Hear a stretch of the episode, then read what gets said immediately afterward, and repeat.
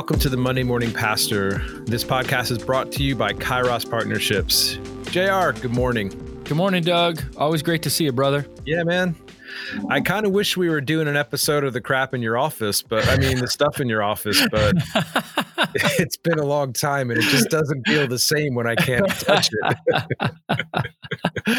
well, there's there's always stuff accumulating in my office. I'm not sure if it's worth talking about or not, but sometimes it feels like just stacks of papers and books everywhere. But is that a holy dust bunny I see in the corner? dust bunny, not sure it's holy. oh my gosh. Yeah, so we started something just a few or just last month we started thinking through quotes and questions and so um, we'll get into that in just a moment. But with Advent being pretty much full tilt, uh, man, how are you? How have you been experiencing Jesus in this season?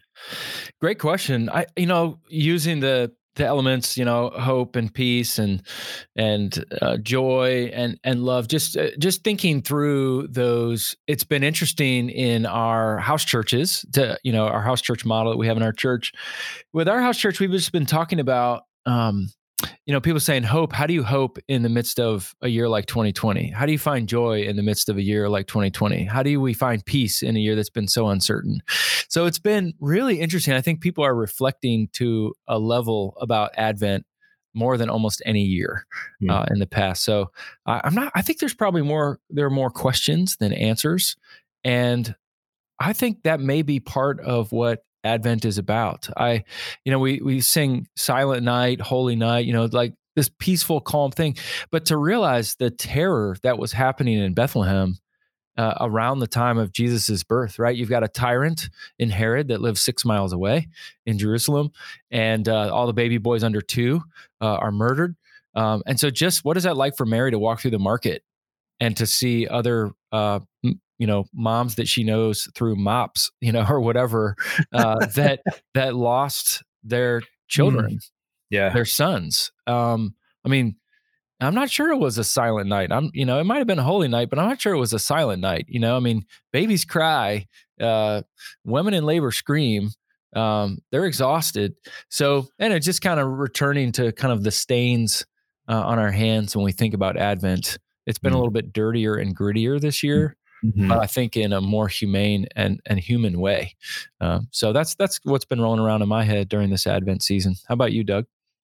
Very similar, uh, JR For for me too. It, it feels like a very real season, and I think uh, having opportunity to reflect while wearing the lenses of 2020 has really been a challenge. I feel like the shepherds uh, t- being terrified of good news coming um, and just even realizing that there has just been such a shift in my own soul of seeing this story as very human. And i love the way you frame you know the loudness of mothers crying and um, you know child child labor is is not a quiet thing. But even and even from the perspective of like just noticing the invitation to slow down because we're kind of forced to i've i've really enjoyed enjoyed that and um, I think for me specifically, it's been great walking in the mornings and just noticing the sun coming up and life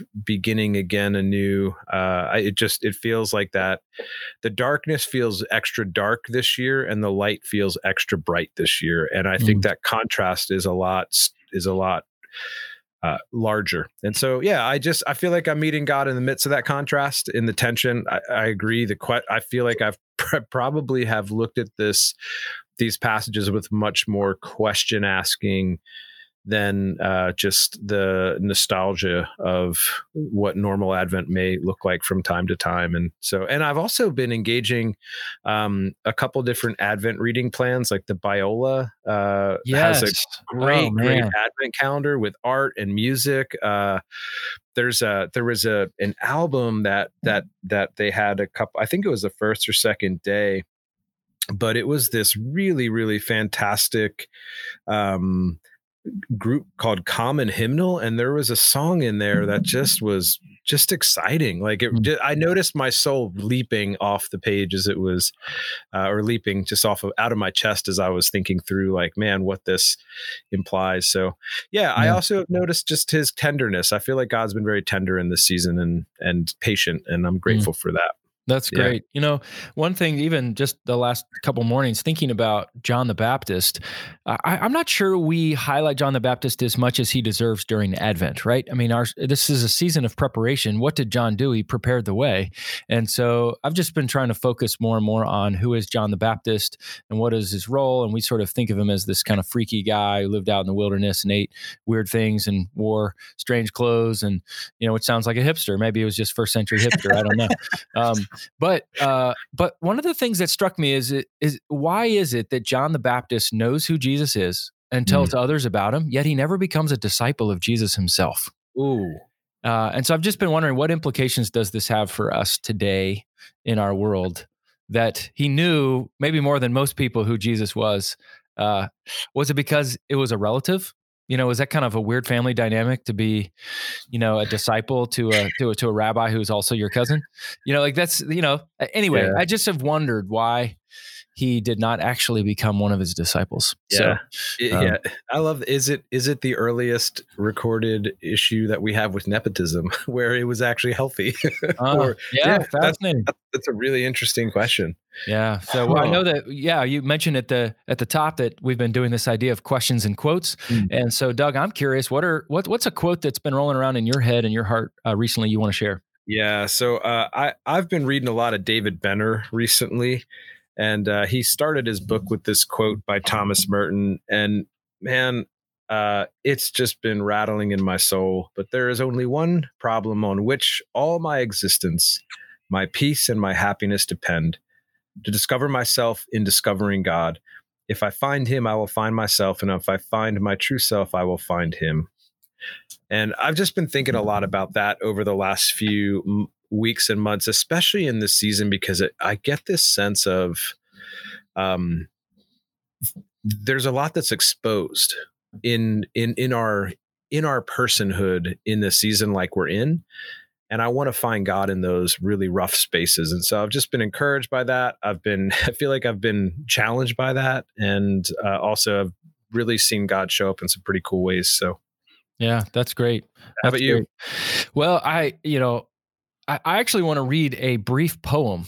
And uh, look, I know two dudes sitting around re- like reciting poetry may not be, you know, the coolest thing, but but it's from my favorite American living uh, poet uh, by the name of Billy Collins. Billy Collins uh, was actually appointed as the poet laureate of the United States for a couple years. I think it was 2001 to 2003, uh, but poet laureate. Um, so basically, our country's greatest poet uh, is basically what that what that role is. But he's written several that are just zingers, and this is a short one, but it's called "Flock," and I think it relates uh, quite well to this idea of uh, the Lamb of God and and thinking about. Um, uh, this time of year, uh, this this season of Advent, but it's called Flock. And uh, at the beginning, Billy Collins says it has been calculated that each copy of the Gutenberg Bible required the skins of 300 sheep. And he said it's from an article on printing. He said, I can see them squeezed into the holding pen behind the stone building where the printing press is housed. All of them squirming around to find a little room and looking so much alike. It would be nearly impossible to count them, and there is no telling which one will carry the news that the Lord is a shepherd, one of the few things they already know. Mm. I just I find that so so moving. Uh, mm. So I, yeah, maybe maybe I'll read it one more time because yeah, I've always been told by my English uh, my English teacher growing up, you always read poetry slowly, you always read it aloud, and you always read it twice. So, "Flock" by Billy Collins. It has been calculated that each copy of the Gutenberg Bible required the skins of 300 sheep. This is from an article on printing. I can see them squeezed into the holding pen behind the stone building where the printing press is housed, all of them squirming around to find a little room and looking so much alike. It would be nearly impossible to count them, and there is no telling which one will carry the news that the Lord is a shepherd, one of the few things they already knew. Mm. Dang, dude. That's so anyway, good. yeah, I just I just love Billy Collins. There's so many good ones, but I thought that was appropriate for Advent. So yes. Um, and then the yeah. question that I'm thinking through is like uh, just a very simple one: Am I living out of an overflow model or out of a depletion model? Hmm. Is it a model of overflow or a model of depletion? Of just saying, like, ministry is done out of the overflow of what God's doing in my soul and in my life? Or am I just saying, I'm so exhausted, I just have to get through today? I just have to do all I can to kind of hang in there because ministry's hard and ministry's tiring. So, um, one is a kind of a scarcity mindset, one is a is a, an abundance mindset. So yeah. that's a question I've been thinking through that I want to extend to our listeners as well. So that's great. Yeah. The yeah. question I've been thinking through is uh, tell, you know, I, have been thinking through this question and, and asking to others, but even as I've been fucking for myself, um, tell your story. Can you tell your story using only the highlights? Hmm. And so I think in some ways very similar, just wanting to wanting to highlight the moments where where I've seen re- like the goodness and the good things. Uh, you know, not to erase the hard stuff, but just to to notice the highlights of one story. Um, yeah, I, I don't know. Maybe maybe the follow up question I'll be wrestling with in the next month is, can I tell my story with only the lowlights? Yeah, and just fascinating. Thinking through how those things really play off one another. Yeah, or is it even possible? You know, I don't know. I, I, I don't know. thought about that. Like you know, are all stories stories of highlights and lowlights. Yeah, wow, those those are those are very thoughtful. Yeah. So, well, we're looking forward to this interview uh, coming up here, and uh, man, I think this is going to be a good one. It's our a good one, kind of leading in, leaning into Christmas uh, here. It may not be Christmas related, but I think it's a really good one for our pastors to reflect, uh, kind of going into these next few weeks, the last few weeks of the year before we tip into the new year. So, hope you enjoy this interview.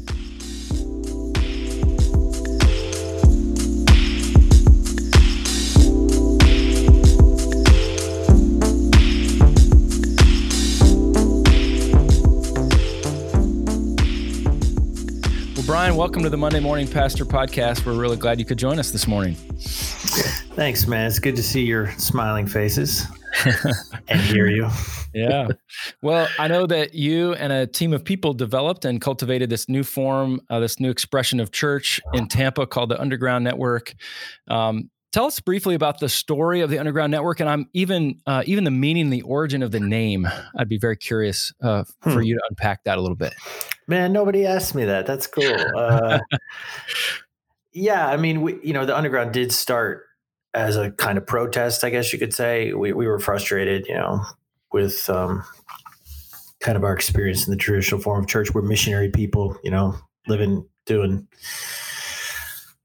ministry in the inner city, working on college campuses, you know, parachurch, that kind of thing. So, um, I was actually studying. So I, I, have two advanced degrees, and my second was in London, and so I was I was spending quite a bit of time in London, and just kind of blown away by that whole underground train system. Mm. You know, mm. the tube, and I wondered if there was a connection to that. Yeah, and it, it like it's like this city underneath the city. It's like this invisible city that makes that city possible. You know, like London doesn't work without the underground. There's just no way for it to happen. But it's like humble, you know, it's a modest kind of infrastructure. And in some cases it goes really deep. You know, if you've been there, you know those those escalators go way the heck down into the earth, you know. Um, just a profound amount of work, but with no no grandiosity, you know this city underneath the city. Mm-hmm.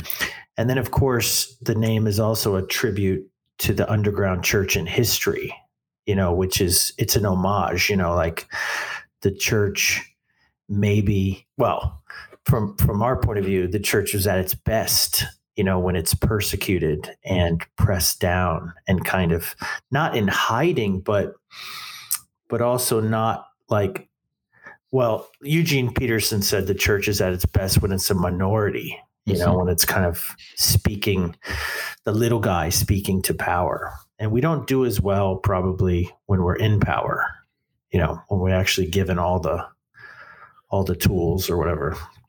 So we like that.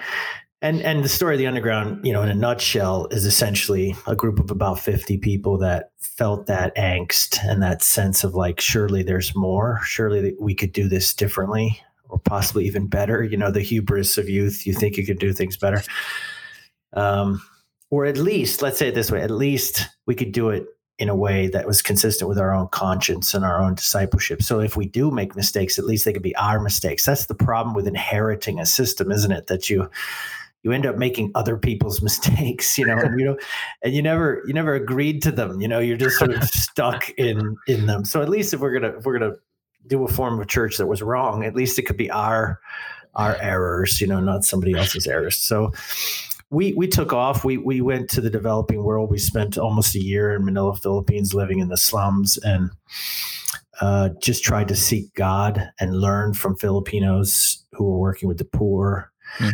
To kind of create a different kind of church, and the the manifesto are sort of eighteen values, which is the glue that holds the whole community together. The network is essentially held together not by a vision, but by these values.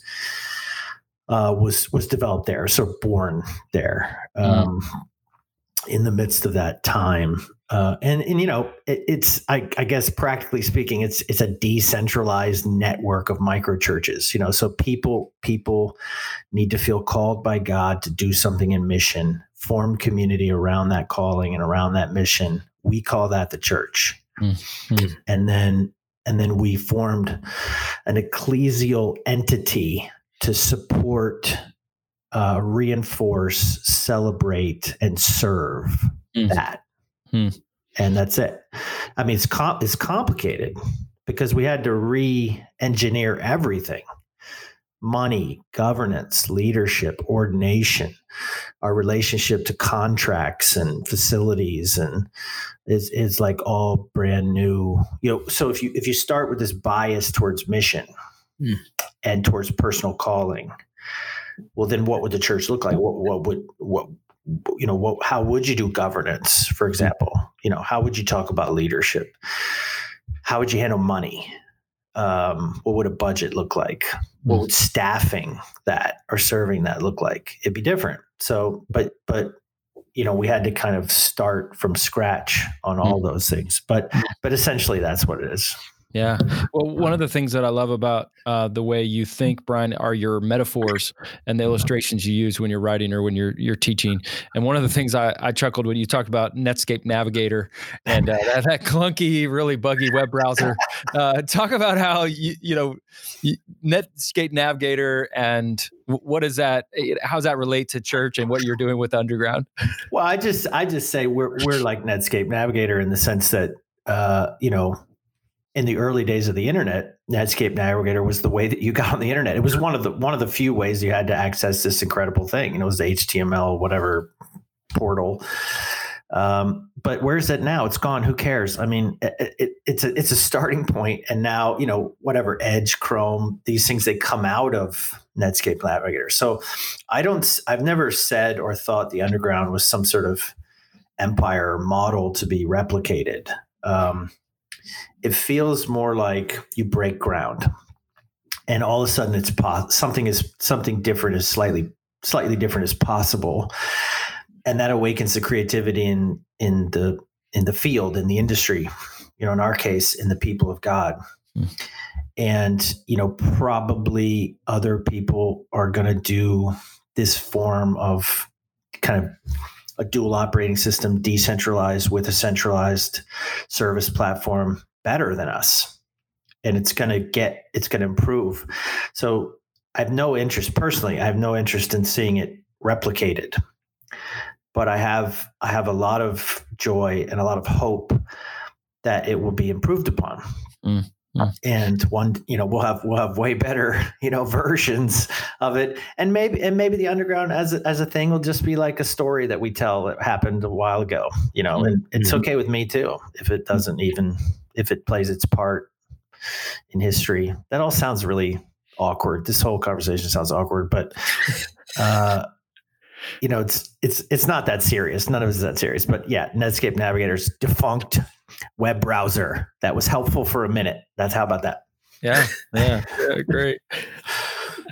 I think that's really it, it is really helpful too. But even even just to have that idea of, you know, the when you're thinking about missional models and what it looks like to to to be church, uh, to do church. Um, I just also appreciate kind of the I guess your posture of like, man, if if it can be approved upon, this isn't the we didn't settle on this one thing. Like this is how to do it.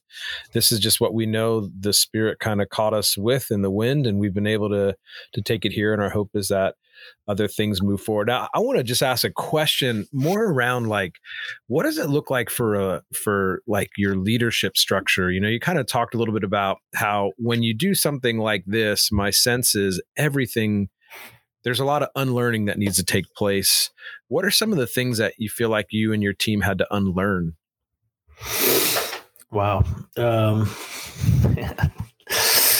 everything. I mean, you, you really, you do. I mean, so like our, our sort of middle class biases, you know, our whatever, you know, the bias toward the pastor teacher, not the apostolic. You know, the missionary person is kind of a crazy uncle, you know, trying to bring that person to the center. Honestly, guys, servant leadership. You know, like I, I would, I, I, read a lot. So I, I've probably read a thousand books on leadership in my lifetime. And most of them promote a leader a form of leadership which is like anathema to Jesus to scripture. You know, he said specifically, the Gentiles lead this way, not so with you. You guys, you cannot lead like this. And we do, and we have. And I learned, you know, through through whatever osmosis, a certain way of leading. You know, singular leader at the top, it's lonely. You have to you have to sort of bear the burden of leadership. You have to you know you have teams but you just use those teams for your ends for a vision that you have mm-hmm. you know the, the sort of great man myth uh, which has shaped so much of the narrative the meta narrative even of what leadership is in america um, and this idea of servant leadership which we we we talk about we we use that that construct but it's it's it's like not real. It's it's mm. people people you know you our relationship to to church leaders is often about what what we're meant to do for them, what we're meant to come and and somehow build, be a part of building for them. It's that sort of church's spectacle. You know, I, the the job of a of a parishioner is to come and like participate in the programs or the the budget or the vision of that particular church. And I just think that's a conflation more of culture than it is of probably of scripture. It's not, it's not all terrible or bad. It's not evil necessarily. But, you know, that's something we really had to unlearn. Like how how how do we not only we be servants like at our core like a, Robert Greenleaf in his like seminal book in the late 1960s talk about wrote a book called Servant Leadership. Not a Christian, you know, a prophetic, speaking into a very tumultuous time. The, the late 1960s reminds me of the, the last couple years, you know, mm.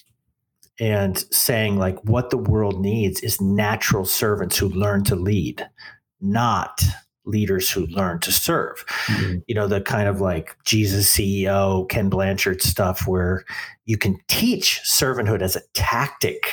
You know what I mean?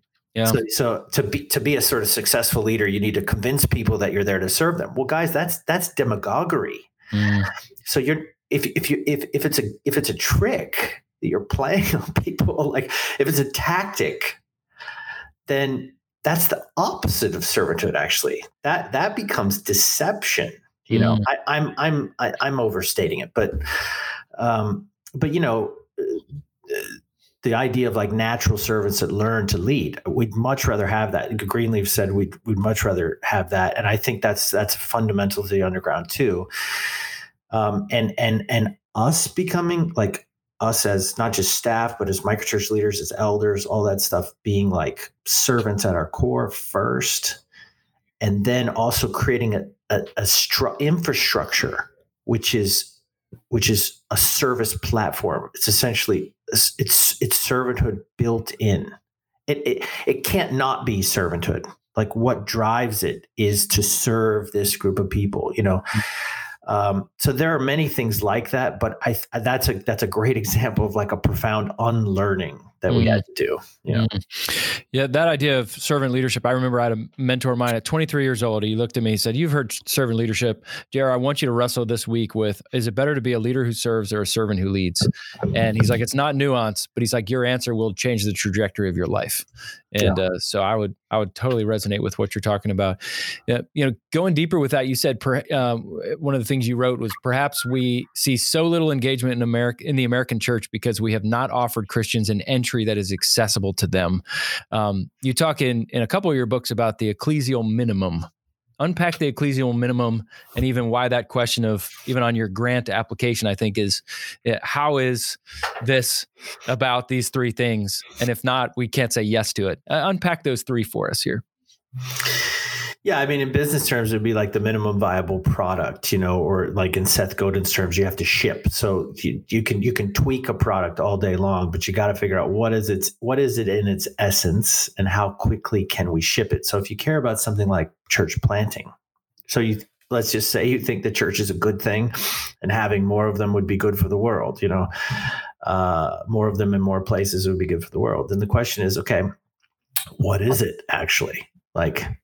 Like in its in its essence at its core. I actually guys i think it's the most profound question we can ask in the 21st century. Like what is the church? Because we we've assumed so much about it. We actually we, we for the last 15 years we just went crazy on church planting but we didn't ask the core question what are we planting?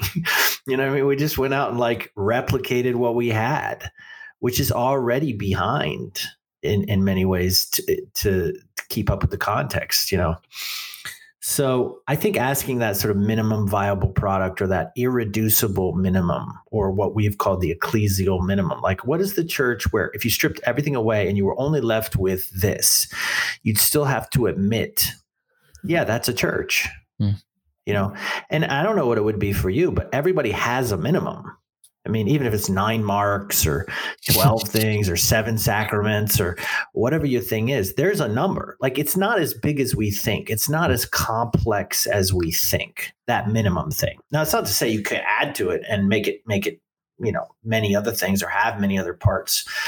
But what is it? So for us, it came to those three things that sort of up in and out, the, you know, the vertical and the horizontal, like lordship of Jesus, worship of God. That's one, you know, community with other people who who know Jesus or committed to that same lordship, and then mission somehow expanding the boundaries of the kingdom um, to the poor, to the lost. That when those three things are happening at a place and time with a group of people, I think you're looking at the church. That was that would be our argument. Now, again, what what is it for you? I don't know, but whatever it is, whatever you settle on, that ecclesial minimum you settle on, that's what you should plant. Mm-hmm. That's what you should replicate or multiply. And that doesn't cost $500,000 to do one, to plant one. And, and the end result being what a, a number I saw a million, it costs a million dollars in the US to baptize one person. Wow. That's, wow. That's what the, that's, that's our, that's our ratio. so, so that, that approach or that model is very expensive Mm-hmm. because it's so complex and it's all tied up. You guys know this. It's all tied up in the kind of clergy class thing where, you know, you went to seminary, you got your MDiv, and and you you sort of you took your place among the erudite, you know, among the sort of cultural elite. Well, those days are gone. I mean, I mean, being a pastor with an MDiv doesn't get you any credibility at the Rotary Club or something like that anymore. Like nobody cares. So, and and also the way that the church is working and functioning in the world is just not. Now, I'm I'm a I'm an intellectual. I'm I'm all for theological education. Love it. You know, believe in it. Uh, but as a as a qualification to do ministry or plant churches, bah, that's not not necessary at all, especially when you think of the church as this simpler thing, this mm-hmm. essential thing, mm-hmm. you know. Mm-hmm. How about the and, and, we're all with you. I mean, we inward, outward, upward. I mean, yeah, worship community, uh, community mission. We're with you mm. on that. Uh, what do we? What would you want to say to the pastor that's like, I think we have like thirty nine things instead of three. We've got way too many, and uh, and and I would maybe even unpack the analogy of the Concorde jet. I'd love for mm. you to just kind of talk a little bit about that and like, how do we get to a point where we just like can't pull out anymore? Uh, what do, what would you want to tell to the pastor who's actually built a Concorde jet church and doesn't want to do it anymore?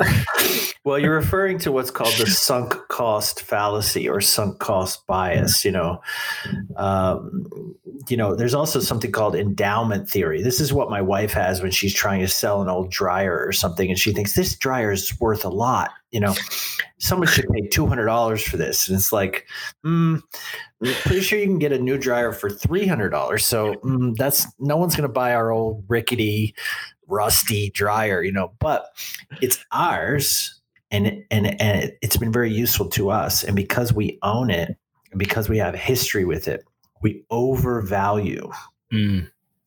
it that's that's what happens that's the endowment effect that actually we overestimate the value of a thing that's in our possession um, and the sunk cost bias of course you know the the is just the idea that once we well this happened to my son. I'm sorry to throw my, my family under the bus here but he bought this motorcycle. He keeps wrecking it. And so like the the you know front ends broken the, the headlights fell off the all this stuff and he, and he can't really he keeps putting money into trying to keep it running and he keeps dumping so much money. So he's put triple the the value of the bike into it over and over again. And he just can't stop because I've already put so much money in that I feel like I've got to keep going with this thing you know? Uh, this is this is what you call behavioral economics you know you know the the the sort of predictably irrational that that extraordinary book where we we're not being rational anymore. We're not thinking actually the best thing to do is just stop spending money on this bike you hmm. know? Uh, but but it feels like we've already spent so much money that to stop would be foolish or waste but actually no you you have to stop. You need to stop. And yeah i'm sure for some of our systems we we we know they don't work. We don't even really like them anymore but god i put my whole life into this or i'm i'm 30 years into the ministry now and i don't know what else to do it just feels really hard to just turn back or turn away mm. from that mm. i don't know what i would say mm. to people in that category except you know see reason. I don't know. Save mm. yourself. There, you know, uh, and and and and I suppose there is there is a kind of of liberation, or or or a kind of joy that comes from being liberated, and you won't really know that until you just let go. Mm. And and maybe maybe all spiritual disciplines are somehow powered by surrender. Mm. You know, so so it's okay. Just let go. You know. Um, I, I I, have been telling a story recently of of um, a fire that took place in 1949, a place called Mann Gulch, Montana, and it's one of these kind of explosive sweeping fires that came through this canyon, and so they had to drop in these um, 23, I think, elite firefighters. It's 1949, so they parachute in. They call them smoke jumpers. And you know they have all these kind of tools on their back axes and shovels and stuff in these packs. But the the the fire these kinds of fires move so fast. They're so vicious uh, that sometimes they can just get on you. Um, something like they move at something like 11 feet per second. Wow. you can imagine that. Um, and so in this particular this is a famous fire and in this this particular fire the the the foreman of the crew of the smoke jumpers, a guy called Wagner Dodge, which is a, an amazing fireman name. uh, he's he he gave the order to all the smoke jumpers to drop their tools and run. To, to run for your life, basically, run up this ravine to escape this this oncoming fire, like it was too close. And uh, three, I think three or four of them obeyed the order and dropped their tools and survived. The rest of them would not put down their tools and the fire consumed them. Mm. They died. Now, this became important because actually this happened like three or four more times in kind of the history of firefighting, these kind of fires where people are given orders to drop their tools, won't. They just mm. won't. Like psychologically, they can't for some reason. Uh, and this this has become of interest to social scientists because it's a question of why why we can't drop our tools. Mm. Like why even even at on threat of death, we can't put them down mm. for some reason. Mm. And of course, that idea of dropping your tools is, is proxy for unlearning. What you guys brought up earlier, it's a, it's a, it's an issue of like we just we're too psychologically invested mm. in it their sunk cost is so high for us that we don't even know why. Like mm. there was a guy called Quentin Rhodes in 1994 that was in a similar fire in Colorado. And he actually ran for like 900 feet with his chainsaw in his hand and finally was like, what am I doing? You know, mm. and then and he thought in his head, I need to put this down. But he kept thinking the whole time, I, sh- I, I, I don't want to. I can't and he, he, as he's running for his life he was thinking this was in the this was in the sort of victim incident report as he was running for his life he kept thinking i need to find a safe place to put this I need to find a safe place to put this. They found people in that fire with chainsaws melted, burned into their dead hands. Mm. You know, they just couldn't let go you know? And man if that is not a, if that is not a metaphor for people in ministry long-term ministry i don't know what is because we it's just hard to lay it down. Even mm when you mm. know that you're supposed to that you have to that that the thing may not survive if you don't mm. um, there's there's there's this a psychological barrier to doing it. But you know I, I suppose uh, what I'm saying is that you can there, there's a kind of happiness or joy or life or you know like newness actually that can come upon your your calling when you find yourself standing there without those tools anymore kind of naked and thinking okay who am i now without my chainsaw or without my axe or whatever? Well you know you are. You're you're a son or daughter of god. You're a mm. called person. You know you're a you're a you're a priest in in in the, this royal priesthood uh, which is which is all you ever were that mattered anyway. You know.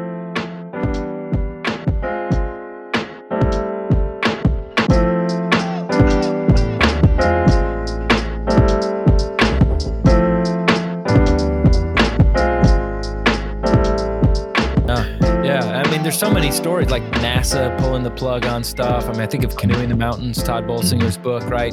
We know canoeing, we got to leave it behind because you can't canoe mountains.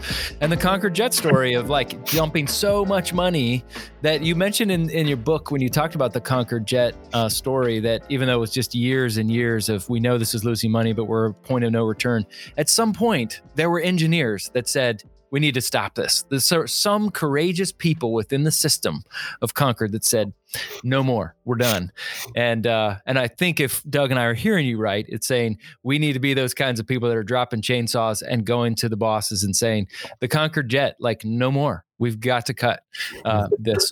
So how how would we know, Brian? The, I mean, of course, we need wisdom, but how would we know what we keep and what we don't? Right. So because there are some helpful tools you know, for for example, your three ecclesial minimum uh, elements are like great; those should not be abandoned, but other tools should be. So, how might we navigate with wisdom of knowing?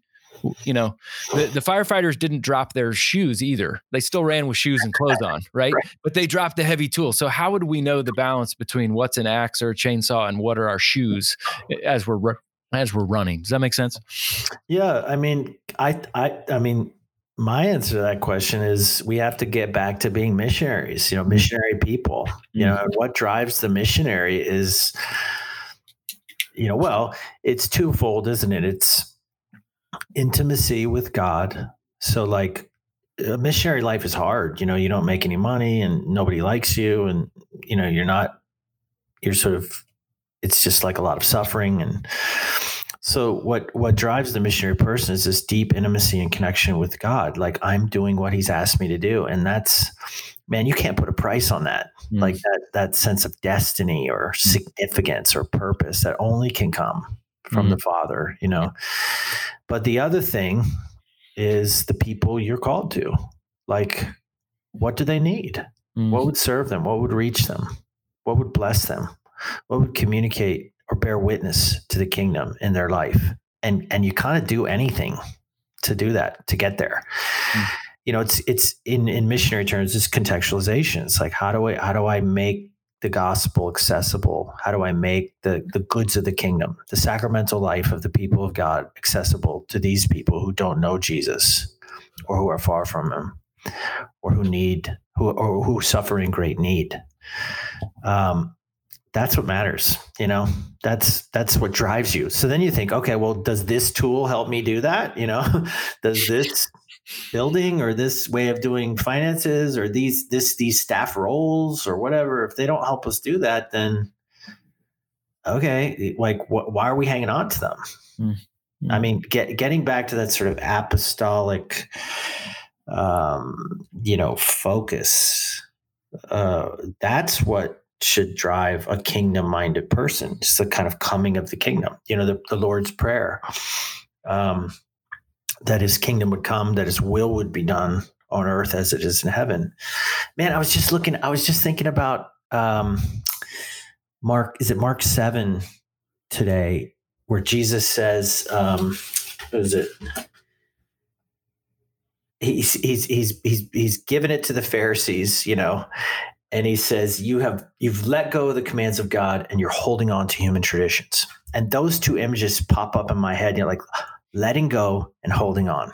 Mm. Like the tool thing, right? It's like you you you let go of the commands of God and you hold on to human traditions. Mm.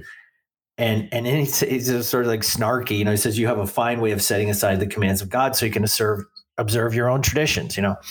So it's like, look, we're holding on to certain things and we're letting go of certain things but hold on to the right things and let go of the right things you know mm. the, the, the, tools the traditions i know they mean something to us but but it's okay to let go of them and hold fast to the to the commission to the calling that we've received mm. you know mm. And and and and isn't it isn't isn't that really isn't that really what change management is what you mm. let go of and what you hold on to mm-hmm. uh, and and actually the people aren't so much afraid of change as they are afraid of loss. Mm-hmm. You know, the, the problem people have with change is is is not they think it's change like on the surface, but actually it's about feeling like I'm losing something. I'm, I, I don't want to lose Betsy, my favorite chainsaw. You know, hmm. um, but actually, what what you stand to lose is much greater. In this, you know, Jesus's case, he's saying the commands of God. You know, like mm-hmm you you you held on to something, but but you let go of the more important thing.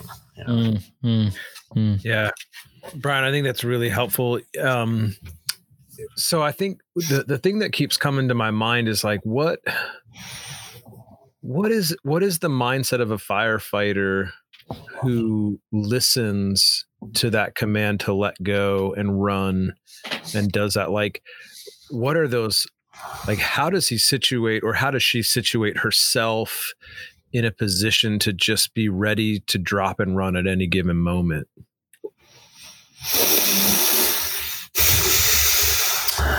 I mean what do you think? I, I don't know. I, I to me it's just that that surrendered life like we don't we're not attached you know like the it, it feels like some sort of ancient commitment that the, almost monastic you know where we where we we don't allow ourselves to be attached mm. to worldly things you mm. know and you know in, in in our in our rush you know in in the in the late 90s and early aughts in our rush to be culturally relevant you know to be kind of cool or whatever um we we may have forsaken just kind of holiness you know the the desire to be able to be in the presence of god without guilt you know mm. um and it it holiness and and you know my understanding of kind of those those deep monastic sort of disciplines or whatever ha- has a lot to do with with attachment you know and not loving the world so much you know, mm-hmm. and not even loving your life more than you love the kingdom mm-hmm. and the hope of the kingdom. And and I think as a missionary person, the people he sent you to, mm. like you would you would die essentially for those yeah. people mm. and for him who called you. You know, what is it? I think it's Jurgen Moltmann that that says, you know, before Jesus, like, Jesus doesn't just die on a cross for us; he dies on a cross for his Father. Mm. You know, mm. like he first dies for the Father because he asked him to. You know, that's what happens in Gethsemane. Mm. It's a, it's a it's an agreement between the two of them. You know, so yes, he dies for the world. Yes, he dies for us, and in that suffering, we're we're free. You know, and it mm. becomes a model really for engagement mm. in the world. Mm. Not just incarnation, but crucifixion is a model for engagement. Right, mm. cruciformity. You know that but he dies for the father for, before he dies for the people you know? Mm. and and same with us. It's like to to look upon the face of god as as best we can and to be so fascinated so enraptured so in love actually that ah, the other things don't matter. They don't matter mm, i love that. Yeah, it reminds me one of the greatest American missionary movements with the Moravians, which is just about 45 minutes north of us in Bethlehem, Pennsylvania. And uh, Nicholas, Count Nicholas von Zinzendorf, which is also an amazing name. His, his, uh, Jon Tyson and I did a tour of the the original Moravian uh, you know enclave there which is fascinating. But you know one of the greatest zinzendorf quotes for me is he said preach the gospel die be forgotten Wow. you know, we talk about cruciformity, right? Like, you know, preach the gospel, die, be forgotten. And yet, uh, yet we still remember him mm. today mm. because that's how he lived of a forgotten life. Yet we can't mm. forget someone who lives in that forgot, forgotten, forgotten state. So, uh, anyway yeah so as we as we talk about mission of mission of course is the sharp tip of the arrow and it's essential in all of this and i love how you don't allow any micro church to start without mission being the driving uh, area, not just a huddle and cuddle affinity group. But um, eh, you know, we've been uh, around mission oriented leaders. I coach a lot of them. A lot of them are great practitioners, but I see an alarming amount of kingdom practitioners with good hearts, but they're exhausted and burned out, almost addicted to adrenaline. So, what are some of the practices that you do that keep you from burning out? What healthy practices do you cultivate for a flourishing with God life? Knowing it's not perfection, but how are you still in the game after all these years?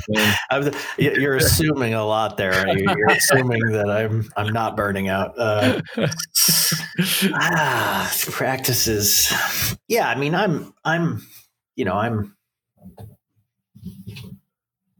I'm listening. You know to the to the to the the sort of voices in the church saying, you know, to to care for our soul and Sabbath and you know prioritize you know rest you know recreation you know actually doing things that, that, bring life to you and that sort of thing. But but I, but I also think I also think it, it is partly how we view it. I mean fundamentally how we view the work we're called to do and you know that whole kind of goofy bumper sticker saying you know if you find something you love you never work a day in your life you know I do think ministry can be like that.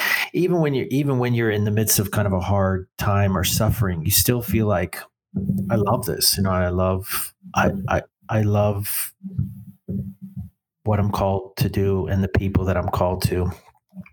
And so, you know, to me, burnout is probably more related to an inner reality than an, than an externalized reality. So when we just try to sort of adjust things like our calendar or our schedule, you know, uh, we we we we have a policy. We we send everyone on a sabbatical every seven years, and um, you know, I've I've seen I've sent and supervised plenty of people that go on sabbaticals and they come back and their their bodies are rested, but their souls aren't. Like they're still cooked. You know, they're still there's nothing left in the tank. Like that did not get replenished, or they're still fragile. You know, they're like on a hair's trigger again. Um, because you know you can rest, you can have those kind of rhythms, but if but if the way you see what you do uh, is not something that's life giving, it's it's kind of like a cognitive uh,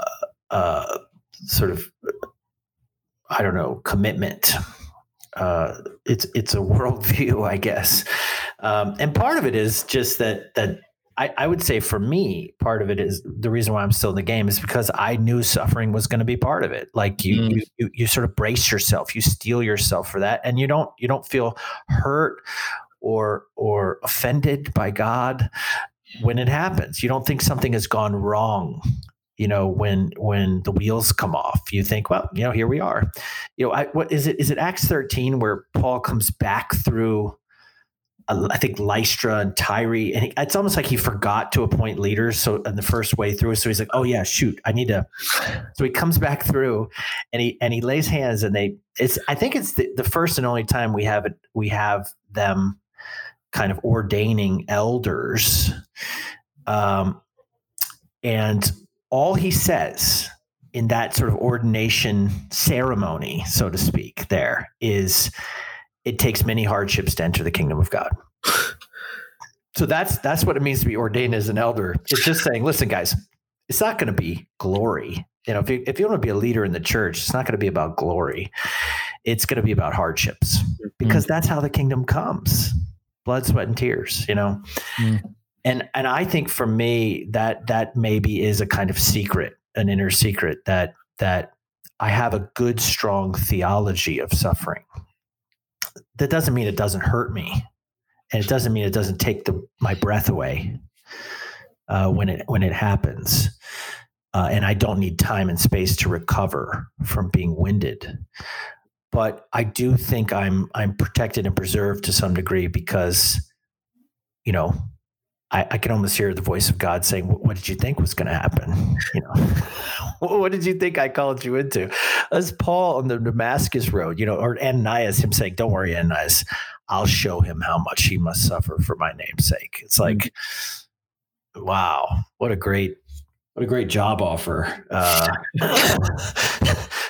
thanks thanks lord but you know this and what does paul end up saying? He says i, I want to know christ and the fellowship in his suffering so somehow to attain his resurrection. Like man this is this is like the secret of intimacy actually with him. Mm. is it's hard. This life is hard but but it's totally worth it. Totally worth it.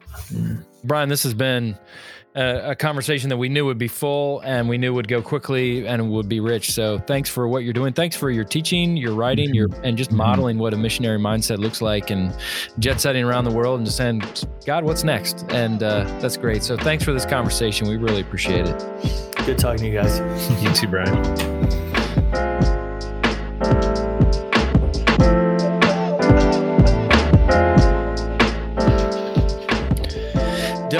I thoroughly enjoy that conversation with Brian.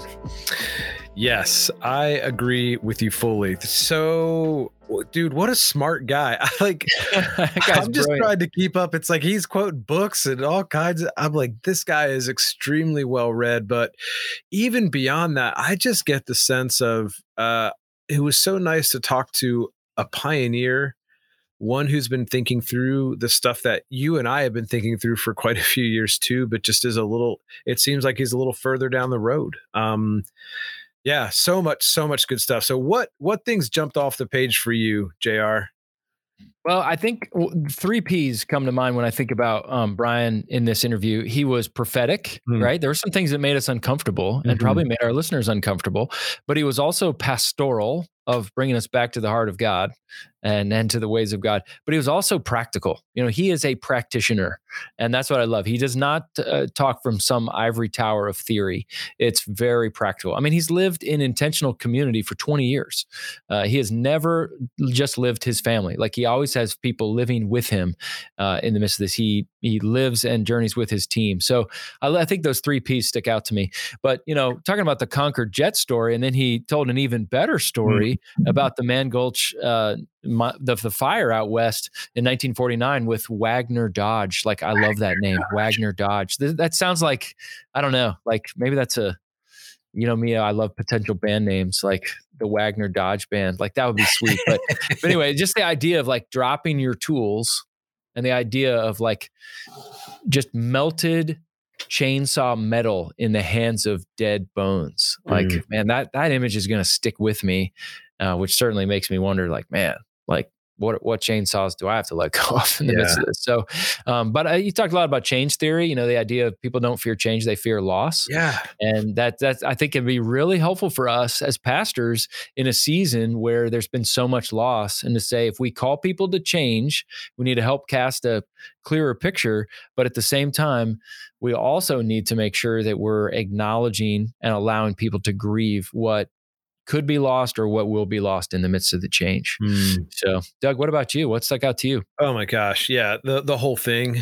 But if, I, if I had to, if I had to, to just, I think the thing that really resonated with me, uh, just as I'm re-repairing or preparing for sabbatical this summer is the statement where he said burnout is more inner than outer yeah. that stung a bit uh, and I'm, I'm i'm probably gonna have to sit with that a little bit more but even just recognizing the importance of uh, I, I think he's right in that uh, how, how do how do we kind of get our mindset around suffering and even just expecting that but also uh, yeah like what does it look like to keep developing the intimacy with god? And i, I wonder too if if um my sense is missionaries people with missionary mindset burnout looks a little different than than people who are pastoring congregations that are that are um, a little bit more um, traditional or sort of the yeah. the model of church that many of us were, you know, brought up, raised in, pastor now, brought up in, and I just so just even just think about how burnout probably looks really differently for um, our wiring and our giftedness, and so pastors may feel a little different, prophets, apostles, different things like that. So that that was really interesting. Um, yeah, and just really, and, and I think too, even just the the end part of our conversation about how, you yeah. know, all of us are are you know, like we should expect a moral failure in all of our lives, and that's kind mm. of like a I don't want to hear that, um, but it's hard to get away from Scripture and not see the moral failings of the people over all the pages of scripture.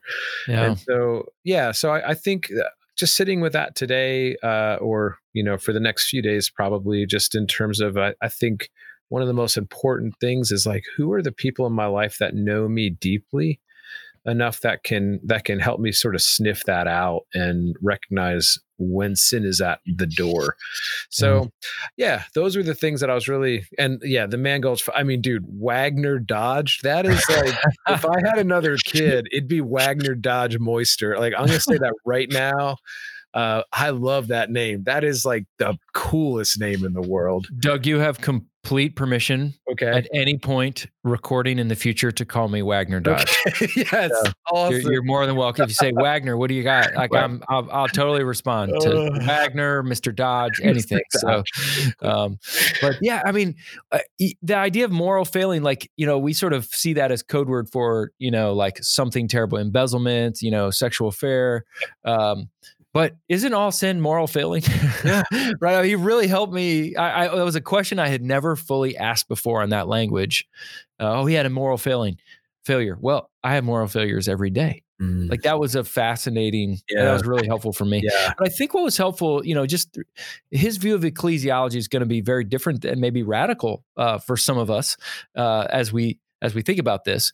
But you know, I really appreciated, you know, in the book, and I'll just do a quick quote from the book that we didn't have time to ask him about. Um, but he said this in his book, Underground Church. He said, I often ask a group of pastors if you had to decide today to have either a church of a thousand people who come together on Sunday, but never more than 100 in active mission in the world, or a church of a thousand on active mission, but never more than 100 in the same room at the same time, which would you choose? And he said, sadly, even though most of us admit that the latter is better for the kingdom, many still choose the former. Until this changes in the hearts of our leaders, I'm sure we will have neither the courage nor the will to make the necessary changes. But if we continue to forge ahead and make the changes, I'm also confident that God will give us both the courage and the will. Man, I think that's that's a lot of what he's talking about. That putting down a big room full of people is one of our chainsaws, right? Mm-hmm. Uh, for for many pastors. But I love that he talked about ecclesiology. How did he stay in the game? He had a missionary mindset, mm-hmm. surrender. He kept using the word surrender, and he talked about having a a theology of suffering, something mm-hmm. that you and I have talked about, something that's very important, something I articulated in the the book I wrote called Fail, but the idea of expect suffering. Mm. And um, you talk about Acts 13 and the hardship. That was great. But I want to read again, just briefly, if I could, Doug, the Mark 7 verse that he talked about. Yeah, please. You know, and, and that's that's chainsaw stuff, right? I mean, he talked about, he said, having no regard for the command of God, you hold fast to human tradition. Jesus speaking to the Pharisees, having no regard for the command of God, you hold fast to human tradition. Whoa. Yeah, that's whew, yikes. You know, that's there's a lot there. What do we take up? What do we hold fast to? And what do we let go of? Yeah. Um, I won't think about that verse and change theory the same again. The kingdom of God is all about change theory. Yeah. That's that's what this is about. Yeah. So Wagner um, Dodge will pop right into your head, dude. I mean, seriously, but, yeah, but, but again, totally. I think, but that's where I think it really comes back to. I think to multiple conversations we've had, but specifically Skye Jethani. Yeah. Um, just that question like what is church like we're in a season where as pastors we are invited into asking that question again and discovering afresh and anew uh, what that is and and i think that there that's such it can be terrifying and or it can be exhilarating and i hmm. think maybe a little bit of both is probably a good thing for us as pastors just to, to to come back to like what are these minimum pieces like where do we find ourselves just saying yes lord this is like if this is what you're calling us to man i'm in like i'm in whatever that would be yeah, but, yeah, that's uh, my brother calls that uh, terracitement or being terracited. Terracited. And, uh, so much of our involvement in the kingdom is being terracited. That's good. Uh, that there's there's a little bit of fear of what is required of me, but there's so much excitement of anticipation. It's a beautiful portmanteau, two mm. words becoming one uh, on that. So let's leave people with questions, resources, and then we'll send people out here. Uh, so a couple questions, Doug, that you and I talked about just as we were listening to Brian speak. Number one, what are the tools that are the hardest for us to let go? Uh, what are our chainsaws that we need to let go of? And then number two, what is your ecclesial minimum? I know Brian talked about worship, community, and mission. But in reality, not just the what's the right answer for the test, but in your life, in your church, in your context, what is your ecclesial minimum? in reality. So we want to encourage you to wrestle with those two questions. Doug, what would be some good resources that we can yeah, recommend? Uh, two of his books, Micro Churches and Underground Church, fantastic reads. Uh, and and again, I appreciate the way that Brian even talked about Tampa Underground, not as like this is the model that works, but this is Netscape now, you know, this is Navigator. This this is something that that we hope is built upon. And so even checking out the website tampaunderground.com, I think would just be a good opportunity if you want to kind of see what is happening and what's going on there. I think that would be a great resource as well. Yeah, well, pastors, listeners, we're so grateful for you. We want to send you out with with this as a final charge, just as we are uh, be- near the end of 2020. Uh, but uh, as you go, we bless you and we thank God for you. But we also want to encourage you, just as Brian said, that may you go with a missionary mindset. Not as spectators, but as participants wanting to involve other participants in God's kingdom. May you surrender. May you drop your chainsaws and may you focus your life on the ecclesial minimum of worship, community, and mission. May you embrace the theology of suffering. May we listen to Paul's words in Acts 13 that we would expect suffering. And more than all of that, even in the midst of our suffering, would we experience joy in the midst of it all. God bless and bless God.